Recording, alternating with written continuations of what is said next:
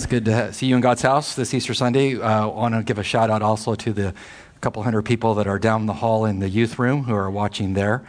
Um, I would love to be with you, but I can ontologically only be in one place at one time. So um, it's good to have you in, in God's house as, as, well. We are going to look at 1 Corinthians uh, chapter 15, the resurrection chapter. Uh, if you'd like to turn there in your Bible. Uh, last year we looked at the first 11 verses.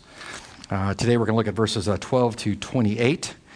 Uh, and in the first 11 verses, if you were here and, and, remember what we talked about, or you just know what 1 Corinthians 15, 1 through 11 is about, uh, that is where Paul establishes the nature of the gospel, the good news of Christianity, uh, is there uh, is a Savior. His name is Christ.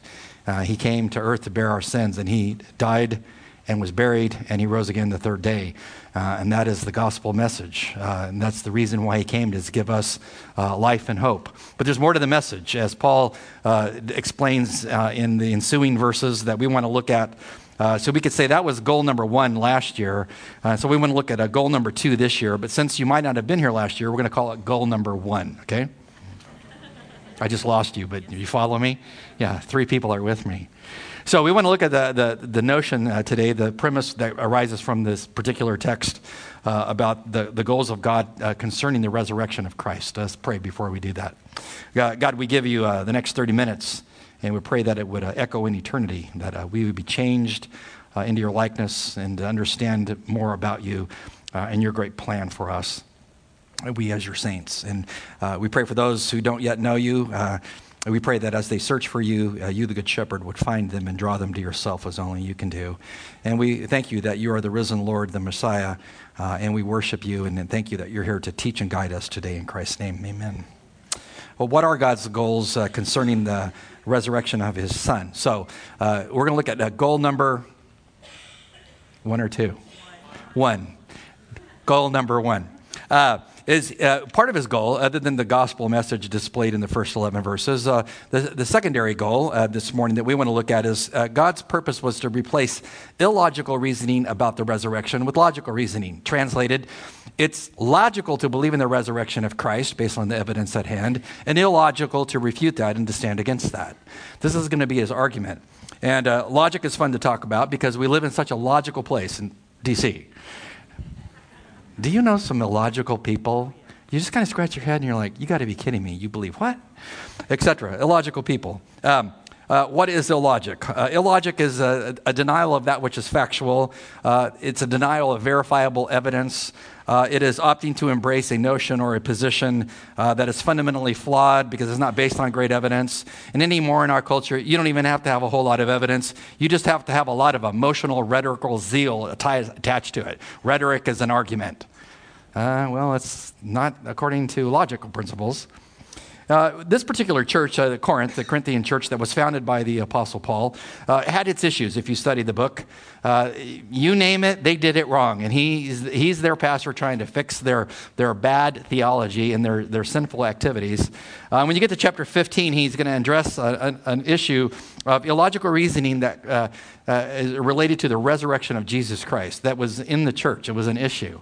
Uh, and to understand their position, we need to understand uh, that people, even in our own day, still draw the same illogical reasoning uh, into the thinking about Christ as they did back then. Um, we'll call their church, because our church is Burke Community Church, we'll call them the Corinth Community Church. Does that work?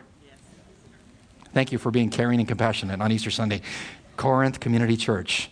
What did they think? Uh, well, polytheism permeated their church, and so uh, there was a lot of reasons why they probably didn't want to offend the culture around them in, in, believing the absolutist doctrine of the resurrection of Jesus. And so they drug some of the illogical reasoning into their church. And you kind of know how illogical reasoning goes. It says things like this uh, illogical reasoning there is no truth. There's truths, uh, but there's no truth. But there's many truths, and they're all equally valid.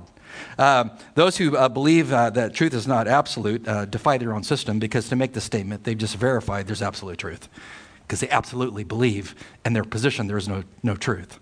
Uh, but they believe that truth is personal, it's highly individual, and people just have perceptions of truth. Really. Um, based on that particular viewpoint, which was alive and well in the Corinthian church, uh, they would believe that all religious positions are equally valid we have some observations concerning this. Do all religions believe that they're equally valid? I mean, at the same time? No. Because you pick a religion, I'll, I'll flat out tell you, uh, Christianity says that it is the way to God. In fact, I don't just say that, that's what Jesus said. John chapter 14, verse 6. What did he say? I am the way, the truth, and the life.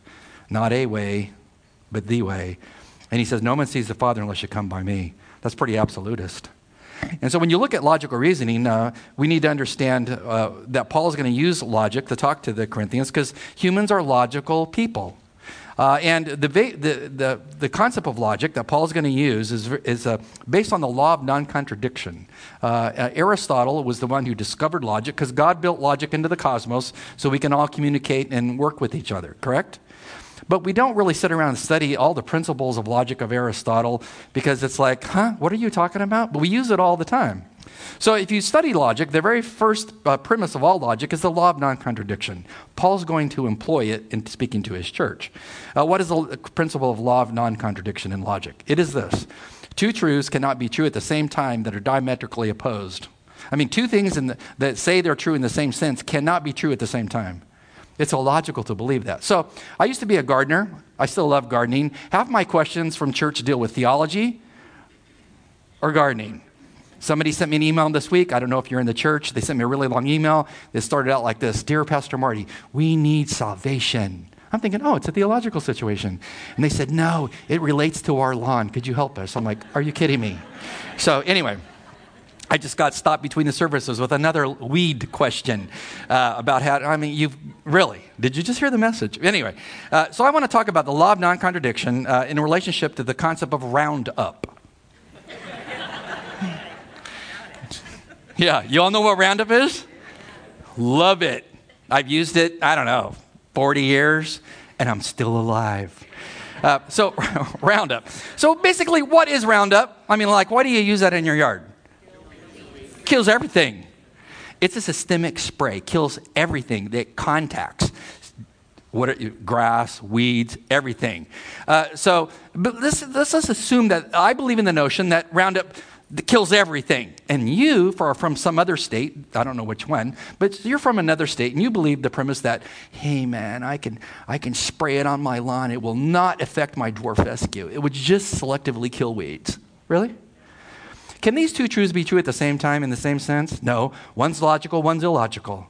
So I'll let the guy who's illogical go first. Spray away, man. What's going to happen to his yard? Yeah. Now, I, am giving you an illustration from history because I've seen someone do this. My dad had a neighbor, beautiful yard near a lake, beautiful mowed dwarf fescue. I love it. Lines and everything. He had some weeds come up, got Roundup, began to walk and spray. Within seven to 14 days, you could see where he walked and sprayed. It's illogical. And by the way, I'll just throw this in for extra. It's got nothing to do with my sermon, but you want a gardening tip, so you don't email me tomorrow and ask or something. So if you really want an effective kill with your Roundup, don't you? Don't you want results? Mix Miracle-Gro in the tank. Ooh, because then all the what happens then? This is what gardeners do. Then the weed thinks, oh, this is awesome food. If it's a systemic spray, it's going to take it down to the deepest part of the root system. You get a total kill of the spotted spurge or whatever it is. That's just extra. That's got some, that's not got anything to do with the sermon. what were we talking about? Logic. Logic. So those two truths can't be true at the same time. One's true, one's not true. What do you, what do you look for to test truth? Hard evidence. You spray everything, I'll just spray the weeds in the dirt.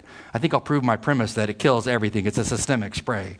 Why all the talk about logic? Because Paul is addressing a church that is part of the church has embraced illogic concerning the resurrection of Christ, and their, their pastors are preaching that there is a resurrection. And you know, when you think about it, uh, why is it that people buy into unsound thinking about the resurrection? I mean, like, why do they not want to embrace it? I can think of five reasons, and I'll, I'll give them to you. Uh, ones that I've encountered in life. Uh, number one, why will they not dra- uh, embrace the logic of the resurrection that's embedded in history? Uh, number one, they, they want to appear open minded.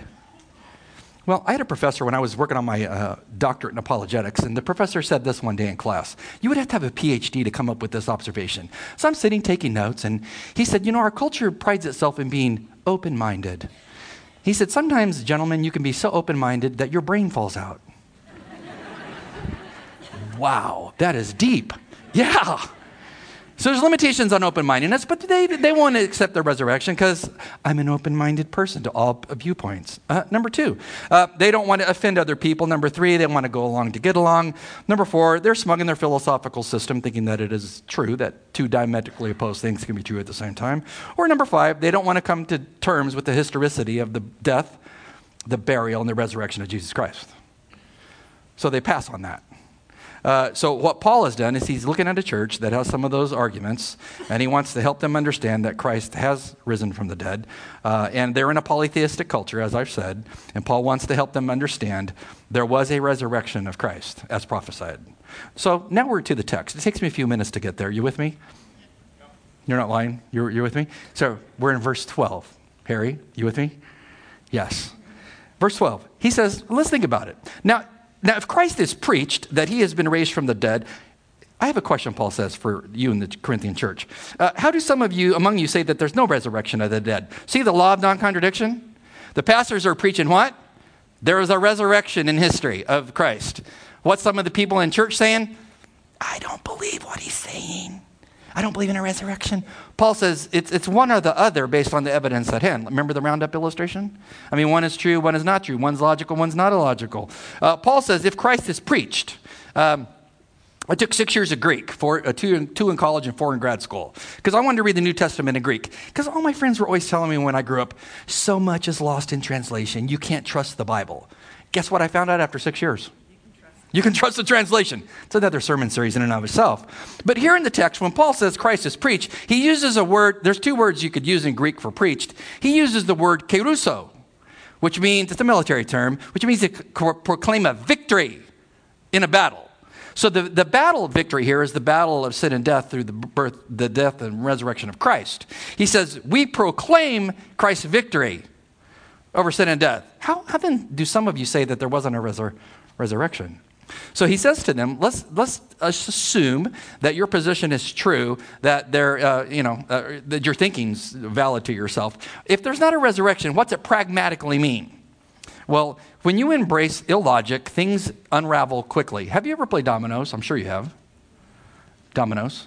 And you set them all up, and they're running all over the place, and your little sister comes in and pushes one over. Don't you love it? Yeah. And so you have to set them all up again. So, like, how many dominoes do you have to knock over to knock them all over? One. One. So Paul says, okay, if we knock over the domino of the resurrection of Christ, how important is that to a theological system? He says, uh, let's, let's see how it unwinds. Verse 13. He says, but if there's no resurrection of the dead, not even Christ has been raised. He's still in the grave. And if Christ has not been raised, then our preaching is in vain. Your faith is also in vain. Moreover, we are even found to be false witnesses of God. Why? Well, because we witnessed against God that he had raised Christ when he didn't uh, whom he did not raise, if in fact the dead are not raised. Verse 16. For if the dead are not raised, not even Christ has been raised. He's now said that twice, so hopefully you got the point. Uh, and if Christ has not been raised, your faith is what? Worthless. Why? Because it's based on the premise of the resurrection. So you're still in your sins. And he says, then those who have fallen asleep, which in the Greek text is a euphemism for death, speaking of Christians, because he says those who have fallen asleep in Christ, which is a terminology for a Christian, they've perished. If, if we have hoped in Christ in this life only, we are all men, as pastors and teachers, most to be pitied. Why? Because we're going to go around teaching a message about the resurrection of Christ, the Messiah from the grave, and this Messiah, this anointed one, he, he, didn't, he didn't live. He died. So why do you have your job? Like, why am I preaching three times on a Sunday morning? Every single Sunday. I mean, isn't there something else I could do with my life? Be a gardener, thank you. Yes. I'll fall back on that. Yeah, I've actually thought about that. I love gardening. I mean, uh, and I've said before, if I just get to mow in heaven, I'm good. I'm serious. I mean, just let me, because there's no weeds there. Just, anyway, just. So Paul says everything unravels. It's like if you don't have a resurrected Savior, you have got nothing. You don't need a pastor to preach and teach. Uh, you, are still in your sins. You lost everything. So I would say if you don't have a resurrection of Christ, then you, by definition, have despair because he's the answer to all of life's questions. Like, where did death come from? Why do people, why do people die? Why do they get disease? Why is there brutality? What, why are we here? What is my purpose? Because if there's a living God who sent his son down to die for our sins and he rose again to defeat sin and death, that changes everything. So Paul says, let's think about the logical notion that uh, I'm teaching a resurrection. You've bought into false logic. Well, what happens? Well, he says your false logic is highly destructive. I don't know how you feel about parachuting. Is it God's will for your life? No. no. You know, some things in the will of God, what does He want to know from me? What I want to know from Him? Finding His will sometimes is super easy. It is not on my bucket list to jump out of a plane. Now, I used to be a tree trimmer. I don't have any problem with heights, but I do have a problem with 15,000 feet. Uh, next, uh, on, on uh, May the 1st, I'm going to be at Fort Bragg uh, speaking to 140 Army chaplains and then they opened uh, the seminar up to the entire community of Fayetteville on the base. And so my subject is uh, the, the value of biblical revelation for morality as opposed to tenuous secular versions. It's going to be exciting. I think I get three hours to talk to them. But they, that's a special ops base. How many Army people here? They're so quiet. Any, yeah, it's a special ops base, isn't it? They're known for Army Airborne, Are they not? This is where they jump big time. They, they were trying to talk me into becoming one of us. huh? Like, what's that entail? So I had three colonels tell me, yeah, you go up with us. We'll give you the best parachutist team we've got. What are they called? The Golden. Golden Knights. They said the Golden Knights will take you up, tandem jump. You can bring your wife with you, jump out. awesome. I don't want to see Jesus with my wife at the same time. No. And I said, I can't even get my wife hardly on a plane to fly to California to see the grandkids, which, which is where she is, by the way, right now. Um, so I said, there's just certain things I know are not God's will for my life. So one day I saw a guy on television going for his first jump.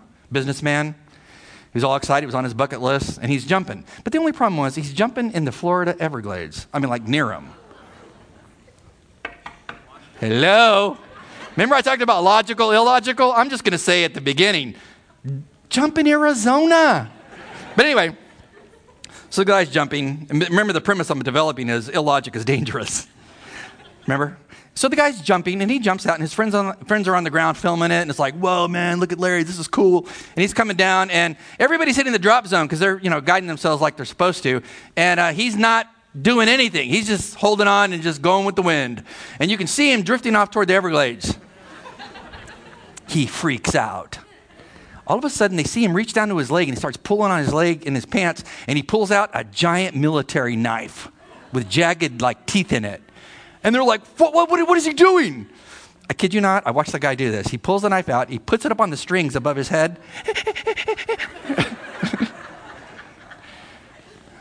Logical, illogical. Illogic is dangerous. He cut the strings on the left side. So then his body's swinging like a rag doll, and his shoe begins to collapse. And he falls into the Everglades where there are alligators. Now, in the very first service, I continued to preach, and some lady said, Did he live? yeah, he lived. They had to go fish him out. Illogic is a dangerous thing, is it not? You don't go, that's just, you don't cut the lines. You just go with it. Uh, you're in the army, correct? You don't do this, right? You do not do this. Yeah, yeah. So, but people do this all the time when it comes to the resurrection of Christ. They adapt illogical reasoning and cut the lines all the time. And they think they're going to drift into paradise. Like, no, no, you're not. It's destructive. Paul says uh, you need to move that which is logical. Christ came to replace your illogical reasoning with logical reasoning concerning the Messiah. Because God came and died and rose again. Goal number two, replace death with life. Verse 20, Paul says, But now Christ has been raised from the dead. He is the first fruits of those who are asleep. Uh, the very first word is what word? B U T? Yeah, it's a contrast. So he says, apart from your logic over here, and the logic about the resurrection that God wants to put in your mind, uh, we also need to look at the premise that um, the, the, the reality, as Paul says, because I've seen Christ on, on the road uh, to Damascus when I was headed there to kill Christians, I, I, a rabbi, ran into the resurrected Christ, and he had a question for me. What was the question the risen Messiah asked Paul? Paul, why are you persecuting me? Why are you persecuting me? Well, he got saved on that road. So notice what he says here. But now Christ has been raised. So since the, the New and Old Testaments are inspired of God, every, every jot, every tittle, every crossing of every T, the dotting in every I, to use an, an English illustration of the original text, uh, what words they chose, what the Holy Spirit chose, are very important, correct? So what, what prepositions are chose, what grammars chose, is very important. So, why is that important here? Well, because of what verb he uses here. He says, Christ has been raised. That's very interesting because when I was reading that in my Greek text this week, it's a perfect tense.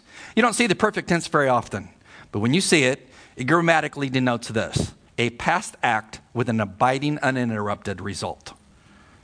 Why did he use that word for this? Because once Christ was raised from the dead, he was never to die again. It's in the grammar.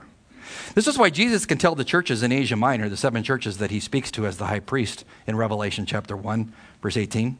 He says, I am the living one. He says, I was dead, and behold, I am alive forevermore, and I have the keys of death and Hades on my belt. Why? Because I defeated sin and death. He's alive forevermore. Jesus, Paul says, is alive. So when we look at the uh, fact that Jesus is alive, we can make the summation crucifixion did in fact kill him. Why? Because no one survived a crucifixion by the Roman army. They were professionals at doing this. Um, there was a book written by Martin Hengel, a scholar, on the crucifixion. Uh, you can look at my copy if you'd like. It goes through the historicity of the Romans didn't develop crucifixion, uh, but they fine tuned it to a whole new terrible art form of death. Uh, but basically, the premise is you didn't survive crucifixion. Uh, and you didn't escape either. Well, they, they snuck a body, a double, a body double. Someone came in and no, because based on Roman law, if those, those soldiers lost the, the convict, they were executed. Uh, well, maybe when he died, he was in the, in the tomb, and he woke up in the tomb, and he was able to push the massive stone out of the way. And uh, no, because you, even if you survived, you wouldn't even have the strength to move the stone but you didn't survive Roman crucifixion anyway. The medical evidence uh, teaches us that Christ died. And there's an article, you can pull it off my notes tomorrow online. Uh, 1986, there was an article published by the Journal of Association of Medical, uh, the Journal of American Medical Association. Um, uh, the title of the article is uh, by a series of doctors. It's titled On the Physical Death of Jesus Christ. And they go through the entire crucifixion event and explain how all the things that he experienced were the body shutting down to death, that cried Christ medically died. So he died. Paul says he died, but, but he rose again. How do you know that he rose again? Well, because you have the evidence of many witnesses, many of whom laid their lives down for that which they knew. So who saw Jesus after he'd been crucified? Well, um, Mary Magdalene saw him. Uh, the women at the tomb saw him on resurrection morning. The disciples uh, on the road to Emmaus saw him, had a conversation with him. Uh, the disciples uh, saw Jesus when they were behind closed doors. He just appeared in the room. That's a whole other cool sermon to talk about. How did he do that? Well, his dimension is way beyond our dimension. For him to go into a room with locked doors is no problem, but he still had a body that they could touch. Amazing flesh, huh? So he, he, appeared to the disciples. He appeared to the seven disciples as they fished. He appeared to 11 disciples on the mountain. He appeared to 500 people all at one time. And the most amazing thing is, he appeared to his brother James, who then trusted him as the Messiah. This is unbelievable. If your brother came to you as children and told you, I gotta let you know, mom and dad haven't told you, but I'm God. Why are you laughing? Wouldn't you laugh? Yeah, right. Right. See, Jesus is making this proclamation that he is God in the flesh, the Messiah, and none of his family believed in him. But after his resurrection, his brother James trusted his brother as the Messiah, the Savior. Why? Because he saw the evidence. He became the leader of the church in Jerusalem. So they had many witnesses. Peter and John were two witnesses of the resurrection of Christ. Uh, the gospel account, John chapter 20, tells us that when they ran to the tomb and looked into the empty tomb, uh, they saw the grave clothes there, and they left in astonishment and amazement and ran, ran back to tell others. What they see when they looked in? Well, the body would have been wrapped like a mummy in cloth. Uh, and in between the, the folds were, were spices. And scholars estimate that the spices would have weighed 100 pounds. So, number one, you couldn't have moved even if you woke up from the crucifixion. Uh, you couldn't even move your arms because you're wrapped up like a mummy. And then you have 100 pounds wrapped around your body. You could not even escape. So, what did they see when they walked into the tomb and looked in? They saw a cocoon shaped mummy that was hollow with a little napkin on the face laid off to the side. And they believed. They believed what? There's no way he could have got out of there unless he passed right through the clothing because he was resurrected as he said he was.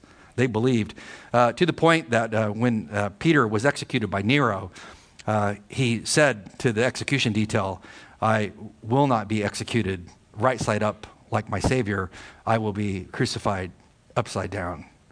He could have recanted at any moment, but he did not. Why? Well, because he had seen the evidence that Christ had given him a life where there had been death.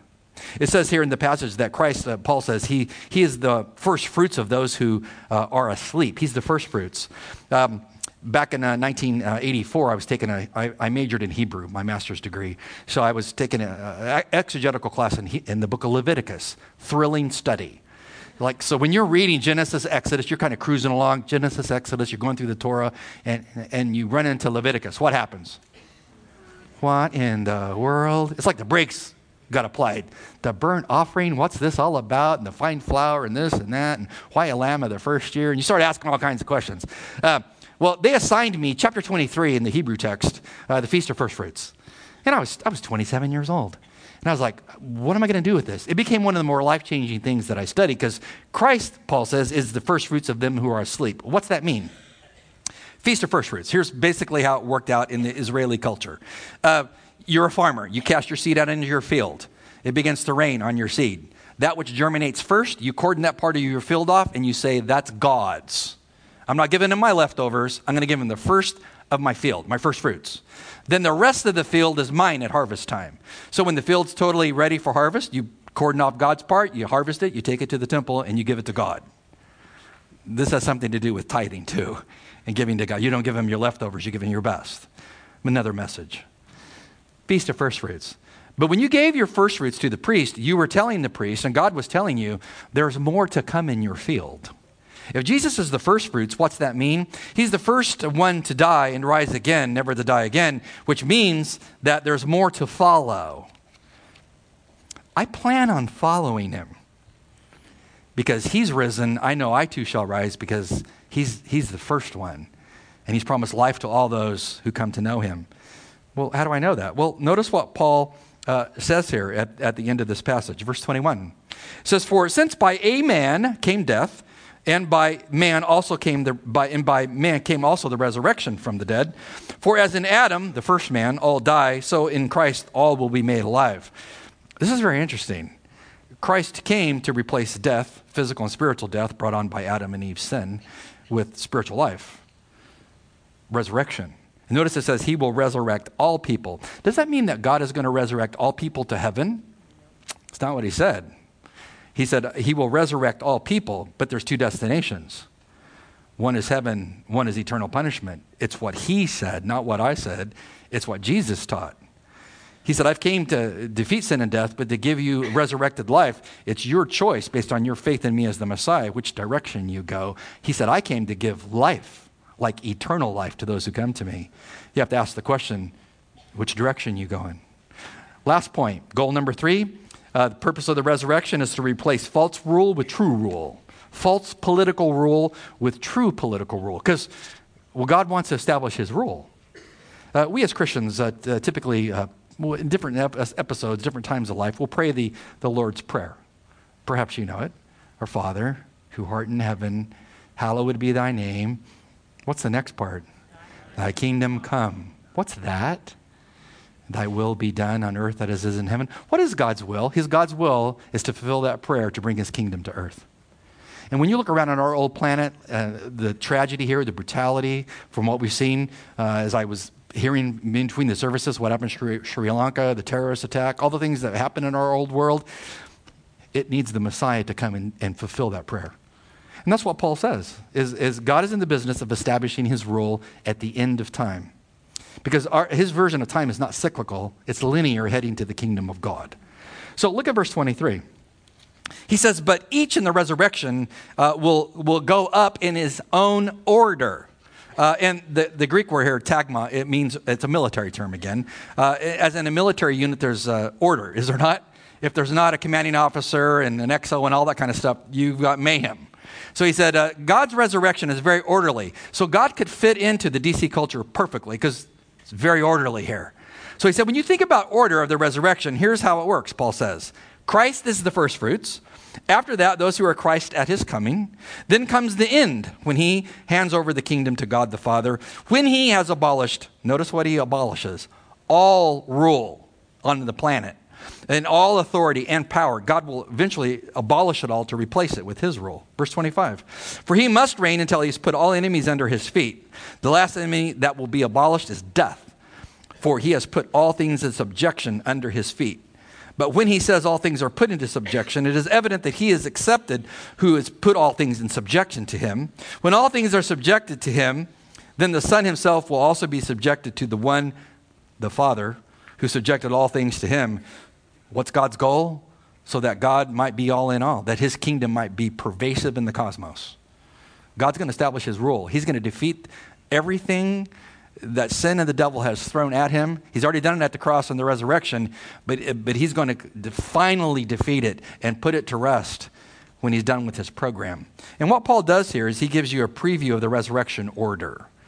Uh, he doesn't do it in great detail, so I'll kind of fill in some of the details of what he says here. What's the order of the resurrections? Um, there are six steps, as I see it, from what Paul says here and elsewhere. Uh, number one, Christ is the first resurrected one, right? Two, the next resurrection event is when the church age closes. That's the age we live in now, the age of grace, where God says, All you who are weary, come to me, and I will give you life. Um, that age closes with the, the, laugh, the, the trumpet of God, and he takes his church into heaven. So Christ is the first to resurrect. Second is his church, taken into heaven at the rapture. Then the tribulation starts for seven years. Then all the saints that are martyred in the tribulation and all the saints of the Old Testament at the end of the seven year tribulation will be resurrected to be with Christ in his kingdom. Christ then establishes his thousand year Davidic kingdom. It's prophesied all throughout the Old Testament, and the actual time parameters are given in Revelation 20. It's going to be a thousand years, his Davidic empire, as he works out his final plan for mankind. Uh, at the end of that, there will be another resurrection of the lost of all time. It's called the Great White Throne Judgment. No Christian will be there, only the lost. They'll look for two things God, when He calls your name, you'll come forward uh, and He will say, Is your name in the Lamb's book of life? The angel will look and not find your name. He'll then say, Well, we'll judge you based upon your works. Will they be found sufficient? Every single person will not have their work sufficient. Why? Because the only thing that matters to God is the work of Christ. Remember, He paid for sin, He rose from the dead. It says at the end of all of that will then come the end. And what will happen is when uh, Satan and all his minions is thrown into the lake of fire, and God's done with dealing with sin and the devil, uh, he will hand over the cosmic kingdom to the Father and say, Father, all things are finished. Uh, your kingdom rules and reigns forever. Where are you going to be on that day? I know where I'm going to be because my name's in the book. How do you get your name in the book? Well, mine went in there in 1967 when I asked Christ to be my Savior. The best thing I ever did. And uh, that Savior lives and reigns forevermore, and He's coming back again. And when you pray, God, send your kingdom, uh, it's not a pipe dream, because one day that King is going to arrive and righteousness shall reign. We as Christians have much to be happy and joy- joyous about this morning and this day, because our Lord lives forevermore, and we shall see Him face to face. Um, if you don't know Him, He's but a prayer away, waiting for you to claim Him as your Lord and Savior as you confess Him. I hope you have a great Easter with your family. My wife's in California. The first time in 40 years, she has not been with me. No telling what will happen without a cook in the residence. So, and we are going to some friend's house for dinner tonight. So, may God bless your time with your family richly. Let's pray. God, thank you for the, the, the life of Paul, uh, a man who endured so much for his faith, uh, for his amazing conversion when he ran into you on the road to Damascus uh, until you took him home. He was faithful to the end to proclaim the gospel message that the Savior had come, He had died, and He had borne our sins, and He rose the third day. Might we, as your saints, lovingly and compassionately communicate that message to those about us who don't yet know you. And might you, as the Good Shepherd, go out and find, as you specialize doing, that, that sheep that is lost to bring them into your fold by the means of faith. We pray for your anointing upon the rest of our service in Christ's name. Amen. Happy Easter.